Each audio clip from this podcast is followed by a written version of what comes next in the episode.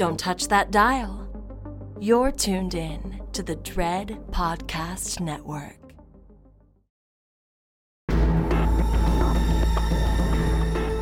You are now listening to Postmortem with Mick Garris, where the most influential voices in horror cinema will spill their guts to the renowned horror director, writer, and producer. Now, here's your host, Mick Garris. I'm Mick Garris, and this is a very special edition of the Postmortem Podcast. One of the most important figures in the history of horror films is Roger Corman. He always worked outside the studio system and was quite a renegade filmmaker, as well as discovering amazing talents who, like Roger, made incredibly consequential contributions to the world of cinema in general, but in particular to the world of horror cinema. Just a week or so ago, Beyond Fest and the American Cinematheque honored Corman with a full day of his movies, capped off by an hour long conversation with the 97 year old Roger and five of the graduates of Corman University John Davison, Joe Dante, Allan Arkush, Amy Holden Jones, and Ron Howard. I was honored to be the moderator of this stellar and historic panel, and we're excited to bring this fascinating conversation to you here on Postmortem a bit of caution because it was a live event and seven people were using microphones. Some of our sound levels may not be of the best quality, but after a while, you're never going to notice. So let's all gather together at the Aero Theater, home of the American Cinematheque, for this loving tribute to an amazing filmmaker and patron of the cinematic arts.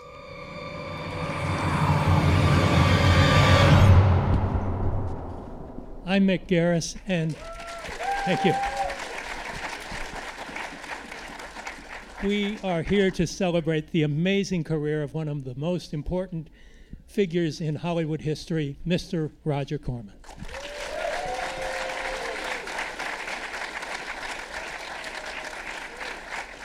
We have been joined by a, a quite esteemed group of filmmakers to help celebrate.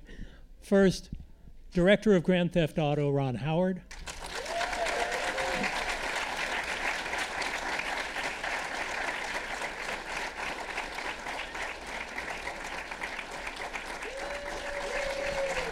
Coming soon to a theater near you. the director of Piranha, Joe Dante.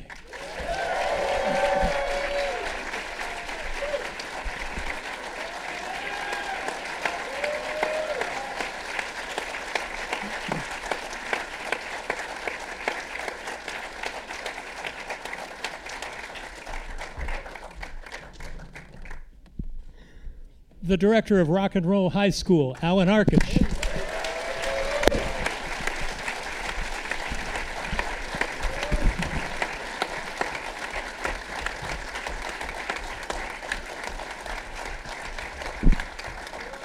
the director of Slumber Party Massacre, Amy Holden Jones.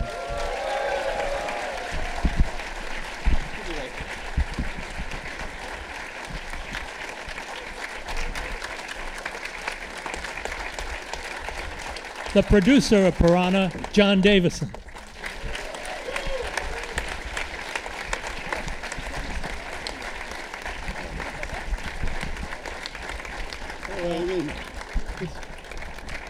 And the director of The Raven, Mr. Roger Corman.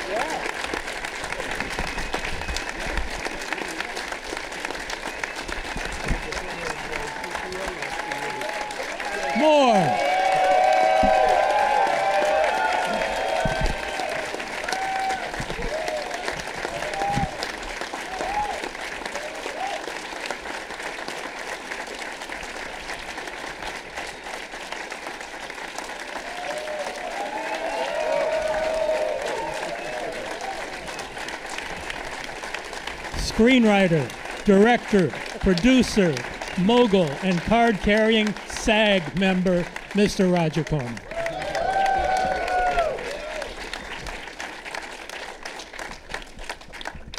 So, Roger, you were born in Detroit, but came at a very early age to Los Angeles. You went to Beverly Hills High School, and you also went on to study industrial engineering and got a Bachelor of Sciences degree in industrial engineering. Yes. How did that right brain stuff turn to left brain movie making? What?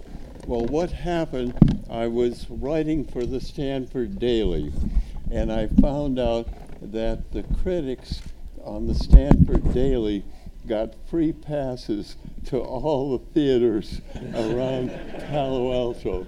So I became a critic and got free passes. And then, I, as a critic, I started thinking more seriously about uh, uh, motion pictures. And despite the fact that my degree was in engineering, I felt uh, I wanted to uh, make motion pictures. One sec, Roger. Yes, Julie? Hold the mic up more, Roger. Oh, the mic closer, please. Oh, here. There you Okay.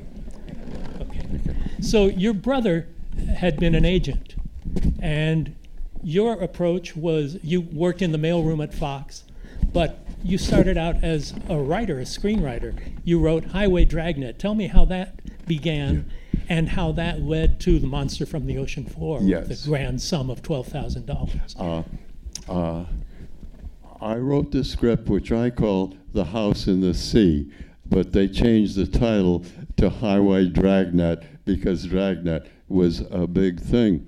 And uh, I said to uh, uh, the producer, I would uh, wo- work for nothing as his assistant if I could learn what he was doing. So I learned from that, and I produced uh, two pictures, and I saw what the directors. I had no training as a director whatsoever.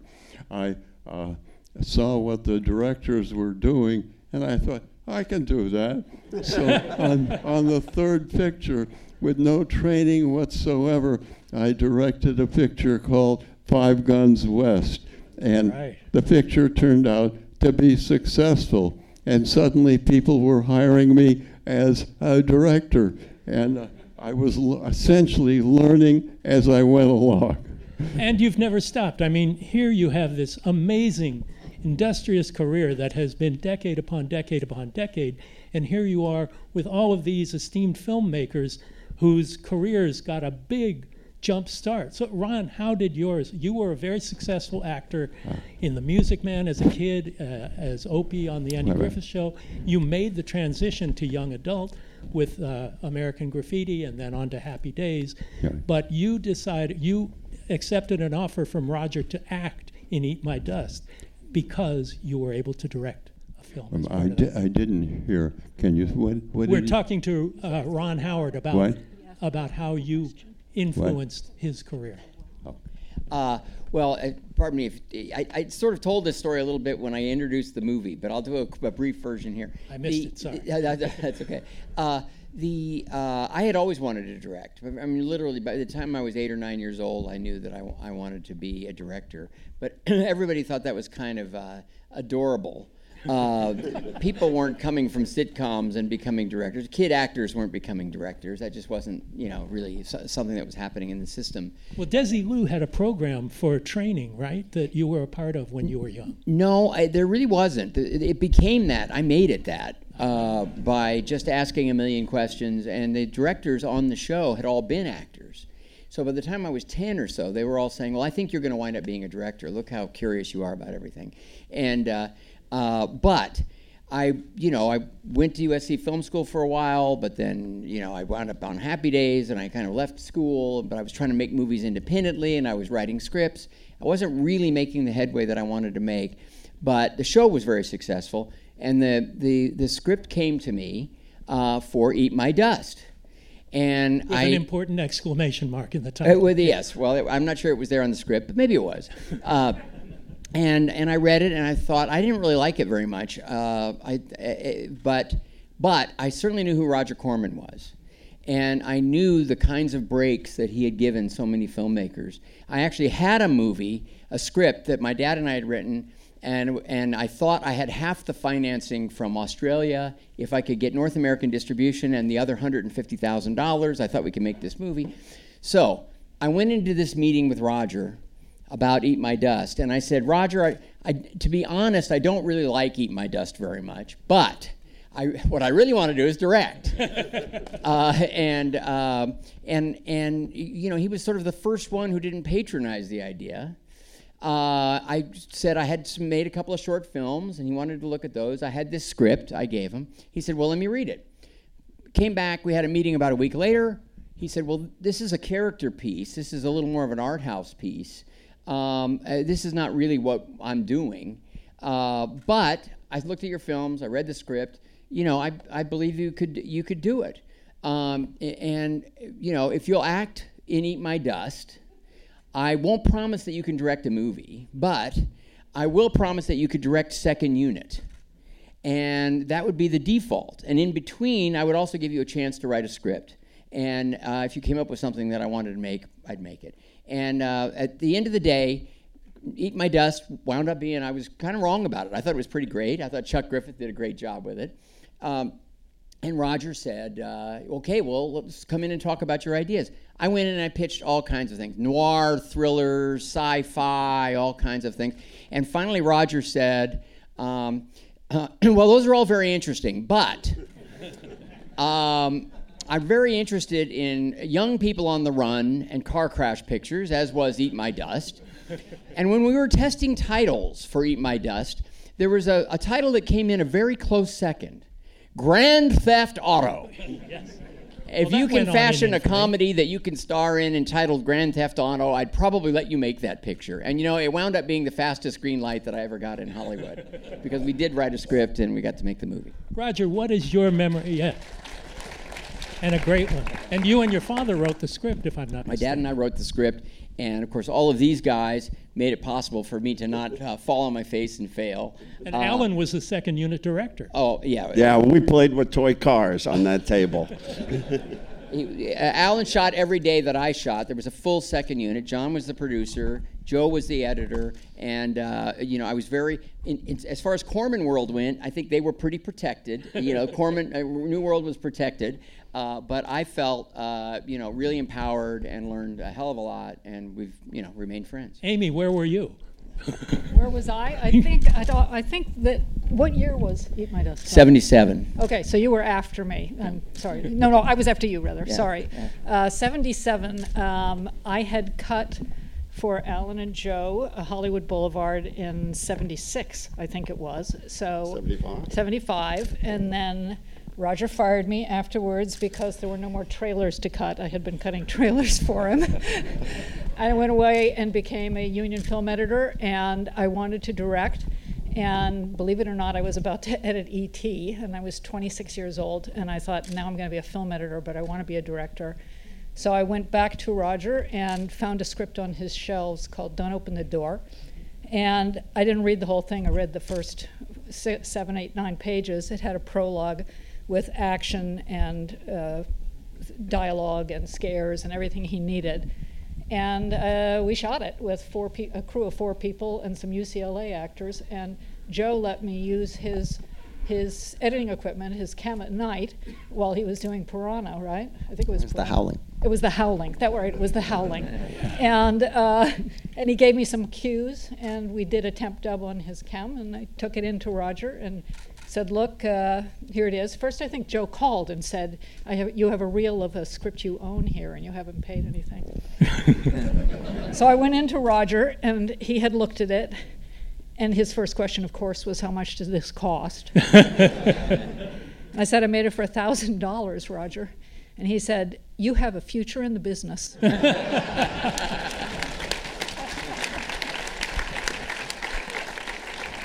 and I was still supposed to start doing ET, and he said, What would it cost to make the rest of the movie? Hadn't a freaking clue. I hadn't read the rest of the script. and I said, $200,000. And he said, You're in pre production. And uh, I read the rest of the script, got drunk for the first time in my life. It, there were problems, a lot of problems. And um, I passed on ET to do uh, Slumber Party Massacre, and it was the best decision I ever made.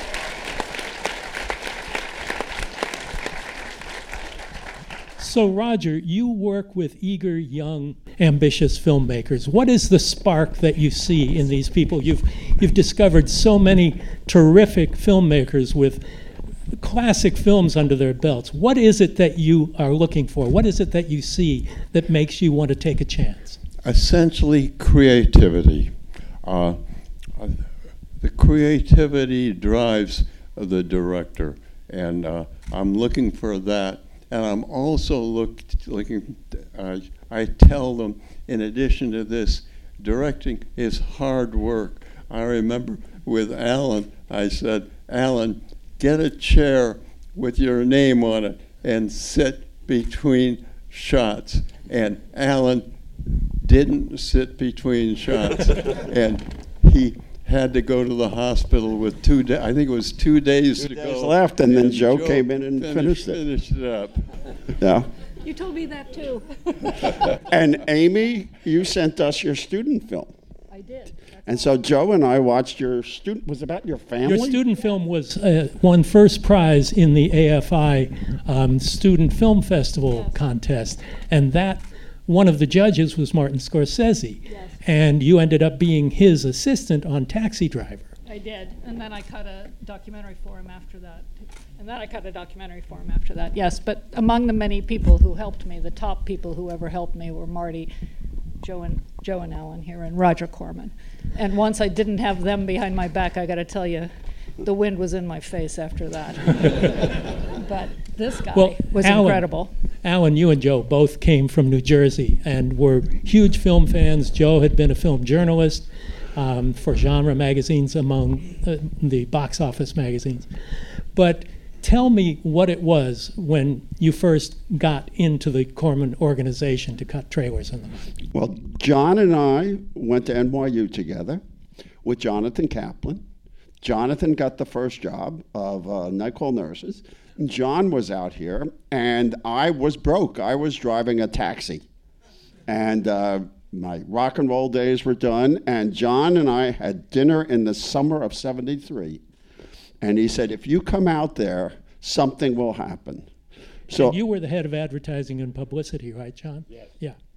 And so I drove, I saved up $400 and came out to LA and lived in John's front room and then in Jonathan Kaplan's garage and got a job as Joe's assistant for $50 a week. And my first day, I went to get music for the trailer of Caged Heat and I'm playing this music. I'm, I'm, I had never operated a 35 millimeter uh, moviola, and so I was seeing the movie out of you know whatever reels they had singing. There's this guy standing there, and I said, "This is really good." He says, "Oh, I directed it." And I said, "Really?" I said, "The music's great." He goes, "Have you ever heard of the Velvet Underground?"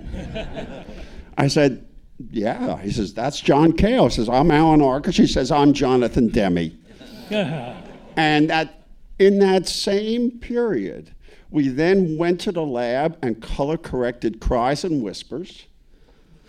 Um, you know, it boggles the mind because we're also doing candy striped nurses, Big Bad Mama, and then Roger called us all to see a movie. He was very secretive. We to do a trailer, and we sat down. It's Fellini's Amarcord. so that's the whole deal. That's really, you know. So, Roger, what was the transition from being a filmmaker? You stayed a filmmaker, but you also became your own mogul. You became your own boss. You had been working for AIP and ARC and other companies that, that did not allow you to express yourself. What was that final step that made you decide, I want to run my own company and my own future? Well, it goes back. Uh, I made a picture for AIP. I always had a. Uh, I was directing a lot of pictures for AIP, and always had a percentage of the profits. I made a picture that made too much money. it was uh, uh, The Wild Angels about uh, uh the Hells Angels. It ran up this tremendous gross, and they cheated me on the profits. You don't And, cheat Roger Corman. Uh, so we finally settled that because they wanted another one. So I directed a picture called The Trip about LSD. And that one ran up a big profit, and they cheated me again on the profits. And I thought, the only way, I remember talking to Ingmar Bergman and he felt Svensk Filmindustri had cheated him on the profits. And I thought, well, if everybody's getting cheated on the profits from their distributor, the only thing I can do is become a distributor myself. so I started New World Pictures. Yes.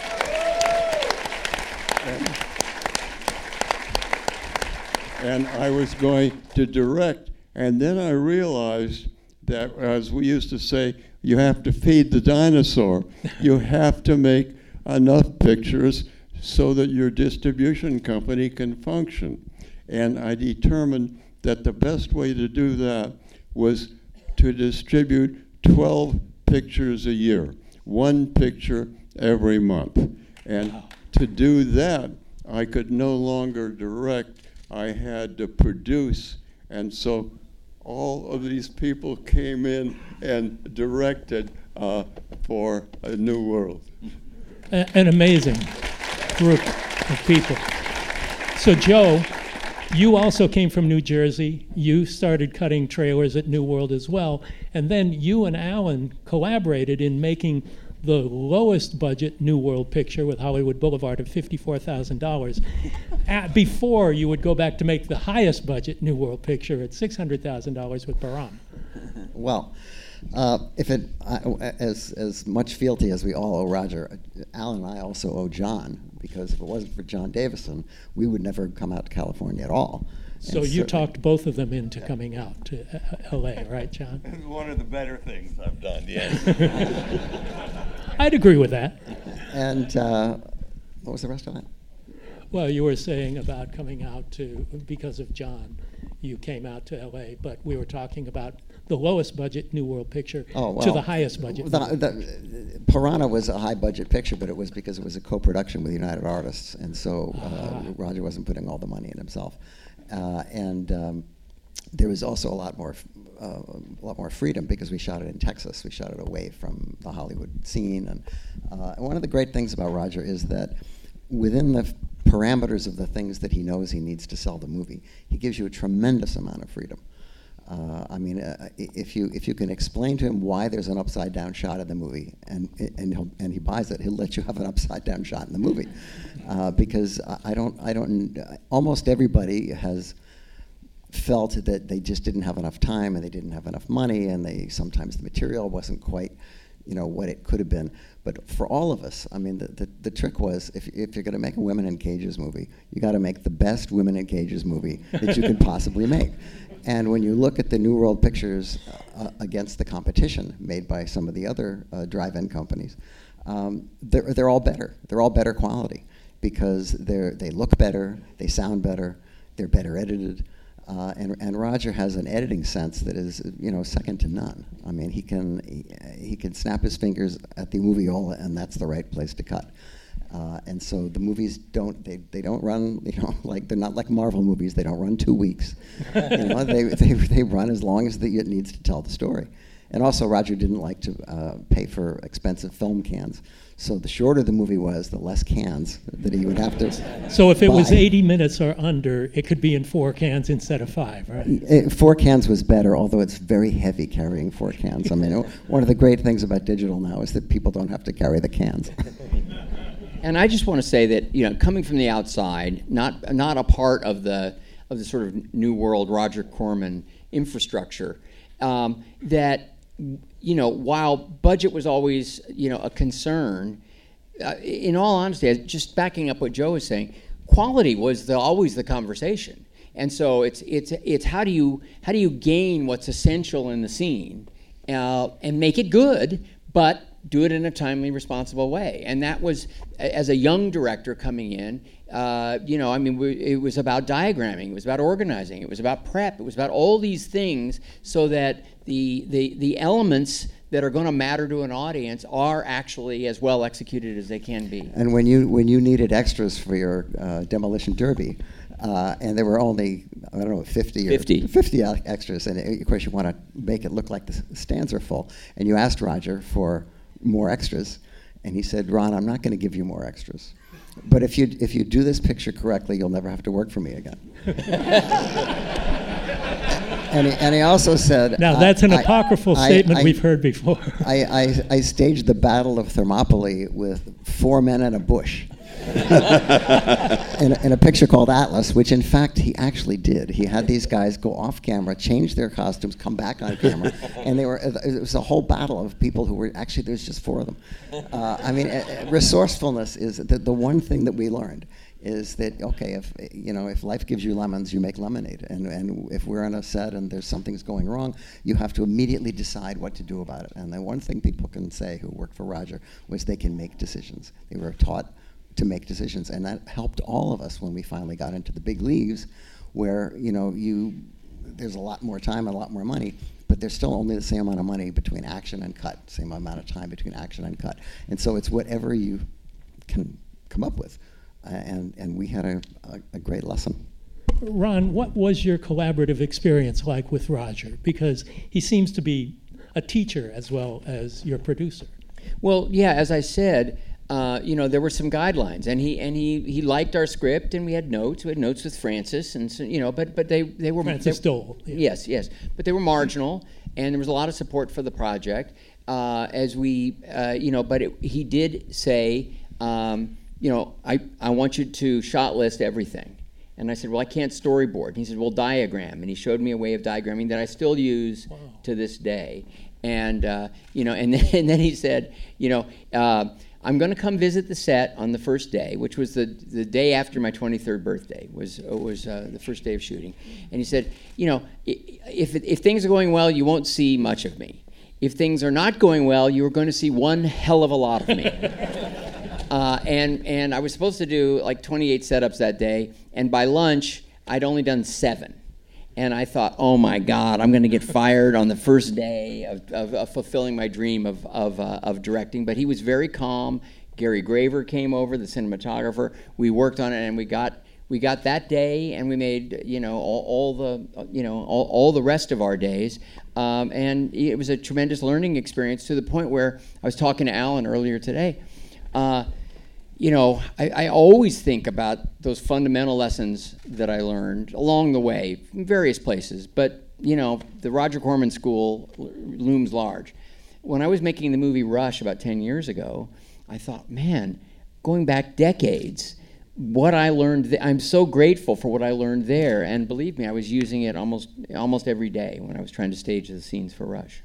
You know, uh, Mick, you bring up, you brought up a really good point the profound thing is, this is the only person to run a studio who knows how to make a movie.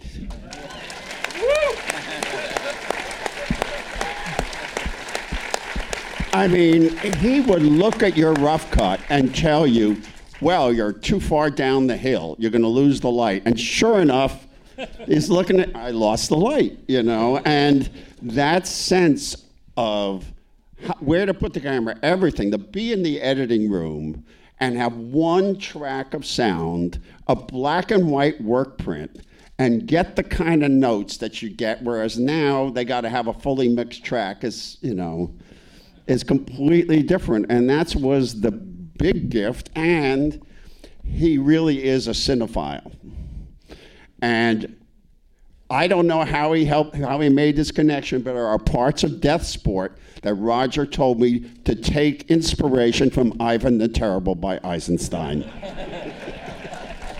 and it shows. yeah, I, I want to add to that because there's something I tell everybody about Roger, which is one of the horribly hard things about working in the business And I have 11 produced features. I have four that I directed, two television shows. And the vast majority of people can't tell good from bad. So you see scripts go in, not only your own, but others. And you see ones selected to go forward that are not as good as the ones that they didn't choose. You get notes on cuts that don't particularly make sense. You get reshoots that aren't fixing what's actually the problem. But mainly, the executives can't tell good from bad. And Roger knew it immediately. When I brought him the rewrite of Slumber Party Massacre, which, by the way, I called Sleepless Nights. He called it Slumber Party Massacre. uh, and that was a smart move, obviously. Um, he read it and he called me in and he said, You can do this, you can write. And that was the first person who said that to me.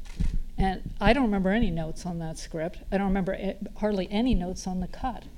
And then he let me, after trying to make me do some Vice movie, which I wouldn't do, he let me do the only art film, I believe, that you ever made, starring uh, Jamie Lee Curtis and Love Amy Letters, Madigan yeah. and Rance Howard. And uh, it's called Love Letters. And we made it for $400,000. It did the total festival circuit. And I'm very proud of it. And he didn't look at it and question and ask. You know, he said, uh, "Well, you got to have either humor or sex or violence in the script." Take I- your choice. So I gave him sex, and it worked fine. but, uh, This was also at a time when women were not getting very many opportunities as filmmakers, but Roger's door was always open in that regard. And on the crew as well. Our crew had men and women on it. Now, let's be honest, we didn't. We were cheap to, to cheap labor. There was that, but that was part of knowing good from bad. Most people at that era, it was just like, oh, women, they, you know, they can't do this. Uh, they couldn't. It's like it's like running an army. They're not generals. They can't do this. But Roger would look and see, as he did with those first ten minutes that I brought him, that you guys helped me with. Oh, this she can do this. He could tell. Most people can't. They really can't. They're in the executive suites. They're making zillions of dollars, and they can't tell good from bad. Yeah. We have a terrific 35 millimeter print of of your picture, and we, we ought to run it at the Cinematheque. Yeah, You they know? should. They should, absolutely. Love letters, really beautiful print, a terrific movie. I actually hosted the screening of that at Filmex when it came out and did the moderation with Amy and Jamie. Yeah, way back when. So, Roger, I got to say, in today's environment, you had a show that went over 100 episodes, The Resident, and that's impossible today. a network show. The hardest job in television. You did it. in- Couldn't have done any of it without this guy. Not So. Roger, you've always been quite proud of your films having a political bent toward the left. They've been kind of a part of the New World Picture I don't philosophy. to get uh, politics. I don't want to get politics involved, but uh, uh, there is a liberal bent uh, to the films. I don't think that's anything to be ashamed of. Yeah. So, John, you were head of publicity and advertising for New World, which had to be an amazing position in charge of all the trailers being cut and, and how you lead and mislead an audience into these films. But one of the most memorable things I remember from the Brood uh, press kit was I think you wrote the bio of Samantha Eggar that was so foul and profane. I don't think anybody noticed it in these things, but it's a memory I have. But we can skip that if you like. And I don't think anybody ever read the press books that came out of New World Pictures. I Except think for you me. could say anything. and and you did, and part of it had to do with colleagues. But beside that point, um, Roger would come in the editing room and we'd read the trailer copy, and he'd look at the trailer and he would say, Can we get away with that? Wet dreams and open jeans. I remember. that. TNT Jackson, she'll put you in traction. and my personal favorite, Ron Howard pops the clutch and tells the world to eat my dust. That's great. Well, John, as a producer for Roger, it's a very different perspective. Tell me about how that worked, producing Piranha, producing um, Ron's movie, producing. Later on, you went on to produce RoboCop and, and the Paul Verhoeven movies. But tell me I'd learned a little bit by then. a little. I should think a whole lot. So tell me about the perspective of a producer uh, at New World at that time. It was just the same as everyone else is saying. I mean, Roger would, would give you a script, and you know, and he and Frances Doel, who wrote the first draft of everything that came out of New World, really got these pictures. You know, gave us the best scripts of any little independent out there, and. Uh, and an enormous amount of support as long as, as everybody said, as long as you could uh, stay on uh, schedule and on budget, you know, you could you could make the picture you wanted to make. So, did you have Roger over your shoulder ever, or did you have a lot of freedom in that regard? No, uh, he was he was only uh, over the shoulder when the picture was finished, and uh, he was he would show up the first day for an hour and say hello to everybody, and then go away. And good luck getting that today, folks. so, Roger, your films were primarily in the sci fi and thriller and action movies, genre pictures, uh, mostly aimed at a young audience. Tell me when that revelation hit you, when you realized that was your audience. Well, I realized that uh, the major studios were turning out pictures with uh, their stars. And their stars, it takes a number of years to develop a star. And there are stars, uh, they were making pictures with a 50 year old leading man and a 40 year old leading lady. And I said, but the audience is young. And so uh, I went, I went on, on that basis that uh, we've got to go to uh, uh the youth audience. I, I, don't know if that's an exact answer to your question, however. No, no, very much so.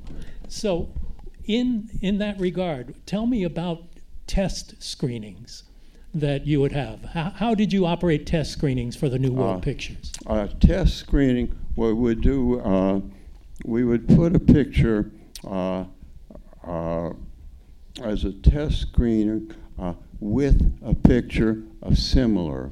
For instance, if we had a science fiction picture, we would find a theater that was playing a science fiction picture so that we would get the, uh, the reaction from the audience we were looking for. But I have to say that on Grand Theft Auto, there was nothing similar playing. And so we went to our first uh, test screening which was at the ASI house, which is where the people would turn the dial to the right if they liked it and turn it to the left if they didn't like it, and it would create a kind of a graph. And it was used more for television shows and commercials. I'd even seen it on some of the TV shows that I'd that I'd been a- around. And I walked in with my dad. This is we're ner- you know very nervous. We're going to show this. It's only a it's only a black and white print. Uh, you know I'm just nervous as hell. And I looked around and, you know, it's 1977, and it's an audience full of geriatrics. I mean, literally blue haired ladies. And I said, well, how, how's this going to work, Roger? And he says, well, you know, on days when they're not, or actually, John told me. He said, on days when uh, they're only showing commercials, they'll let Roger test for free. and Today it turned out to be Geritol. so I went to Roger and I said, Roger, this is the wrong audience. And he said, Ron, a laugh is a laugh. and he was absolutely right because the movie tested, uh, and you know, yeah, sure, there were the dials that went up and down, and we looked at the charts later and so forth. But mostly, it was the reaction from the audience. It was supposed to be a comedy, and I tell you, when we when we you know, as we refined it, there were reshoots, some added stuff, that crazy crash through the house at the end. All you know, the thing it kept getting better and better. And I, I, I would say that when we later tested the movie for the appropriate audience, Roger was absolutely right. A laugh is a laugh, and we were the jokes were landing in all the same places. But but when the movie was over, the little old ladies in front of us got up, and we had seen them laughing. We had seen them laughing, and they just said, "Oh, that was just disgusting and rude." there, uh, that, that place is the building is still there. It, it was it was called Preview House, now called Harmony Gold. But uh, w- one of the uh, w- one of the pictures that, that Roger tested there uh, was a, a, very serious movie about mental illness called um, I Never Promised You a Rose Garden, and uh, the tests came back and uh, they they just they flatlined. I mean, it started out and then it went down to the bottom and it stayed there. And Roger was couldn't understand. It was not a bad picture. I mean, he couldn't figure out why it had such a terrible reaction. Well, it turned out that the, the, the free day that he got was the day that the mental patients from Cedar Sinai would have their outings. And at their outings, they would go to Preview House and play with the dials. So the last thing they wanted to see was a picture about a mental institution. I, I, I, I got to jump in with the test screening for Slumber Party Massacre because it was a doozy. Do you remember that? Do you remember where we tested Slumber Party Massacre, where we previewed it? It was on Hollywood Boulevard. Oh, yes. There was a theater on Hollywood Boulevard, uh, a little east of the main theaters. Yes. Yeah. We're talking a rough World, neighborhood. yeah. The World Theater, World. the late, the Right. late lamented World Right. Theater. Three Okay. pictures for a dollar. A dollar. Okay, and- uh, so we went in, and there was a pretty good crowd. And uh, I don't think we sat together, but I sort of put myself in the audience, and they were raucous and talking back and yelling. and uh, the guy behind me, all the way through, was going, making a drill noise, right? And at a certain point, uh, at the end, where he's going in the pool, the guy behind me goes, if that dude comes out of this pool again, I'm leaving. but he didn't leave. Give me And- back my and I was t- sort of appalled at all the violence reaction. They loved it and the killing. And I went out, and Roger was by the popcorn. And you could hear them inside screaming. And I said, Oh my God, Roger, what have we done? And he said, We've made the best preview in New World history. I have the worst preview in New World history. Roger, we a movie called Deathsport.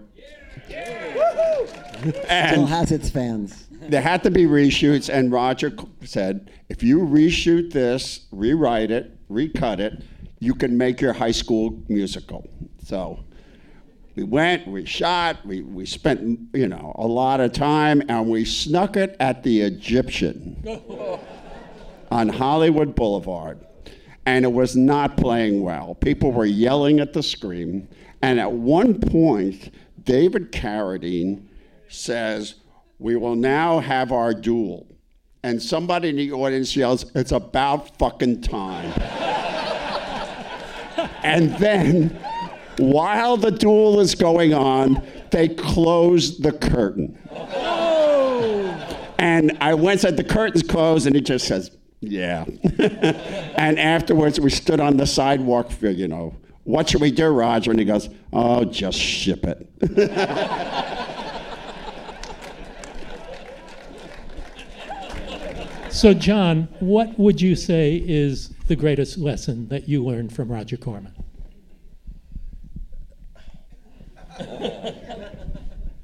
just uh, you know do the best you can get out there and, and make the picture i mean you know no matter what's going on go get out there and, and finish that No movie. matter what happens, keep shooting. that's it Keep shooting.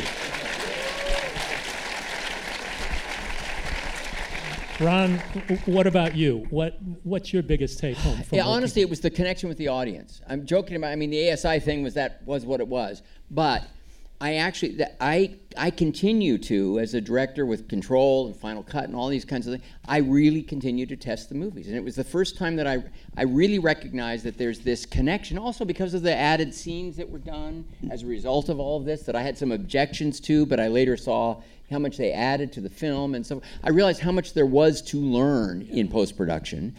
And I continued it. I mean, whether I was directing a TV movie or a feature for a studio, I really test and I want to understand, you know, what the what the relationship is because it is, at the end of the day, for the audience. And this is why Roger knows the audience that New World is serving and wants to deliver for them. And in and around that, you put as much as your, of yourself and your ideas and so forth into that. But there's a duality to this. And you, you know you're offering something that's supposed to be meaningful. And you need to understand the ways in which it is or is not working for, for that audience. Fantastic.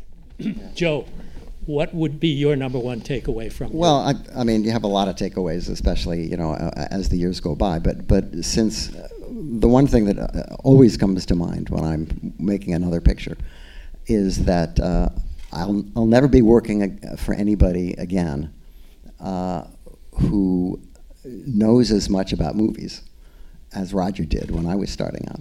And when you, uh, what you hope to do is you hope to work for people who can help you because they know more than you do. Unfortunately, the problem is that when you, the more movies you make and the more executives you meet, the more you realize that there are al- almost none who know as much about movies as you do. And so they're, no, they're, they're no help they're, they're in fact they're a hindrance, and you spend a lot of time trying to please people who don't know what they want, and if they did, they wouldn't know how to express it anyway. so uh, I think all of us feel that the best years uh, of our creative lives were spent working for somebody who knew more than we did, and that was Roger. Yeah.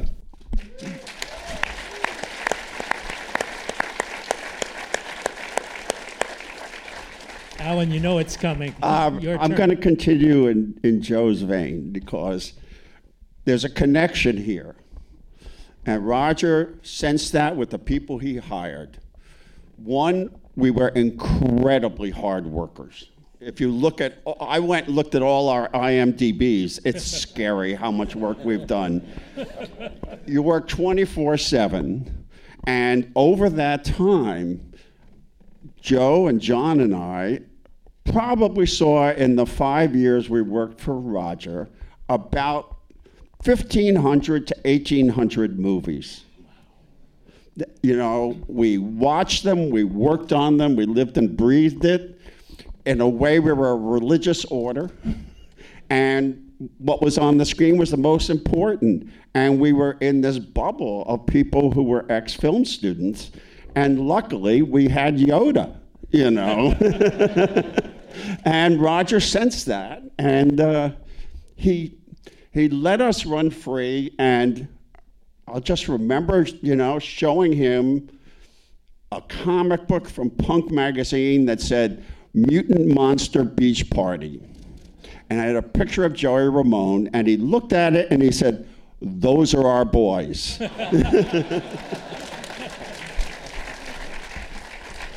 Amy, what about you? What's your one takeaway you'd like to share with us? Well, it's tough to have one. I think probably the most important one for me was that when he told me that when I wanted to write an, an original script, Love Letters, and he said that it had to have either sex, violence, or humor. Now, before you denigrate that, think that every Tarantino movie you ever saw has all three of them. right? And that changed my entire career. I had come off a taxi driver, kind of art film. I had come out of MIT making documentaries. All of a sudden, I thought, this is a mass medium, and we are here to entertain. We are here to move, to entertain. And I never made anything again that didn't have at least one of those three elements in it. And it makes me a little impatient with many Oscar nominees to this day lately because they don't necessarily entertain me. I, I want to be entertained and moved. And that's, I think, the most important thing Roger taught me.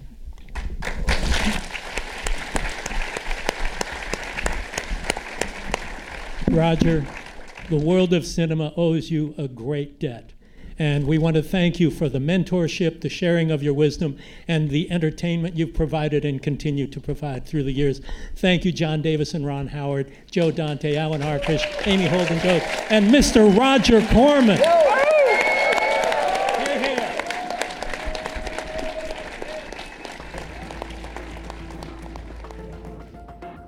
Thank you for listening to Postmortem with Mick Garris. Download new episodes every Wednesday or subscribe on Apple Podcasts, Spotify, or your favorite podcast app. Postmortem with Mick Garris is produced by Mick Garris and Joe Russo.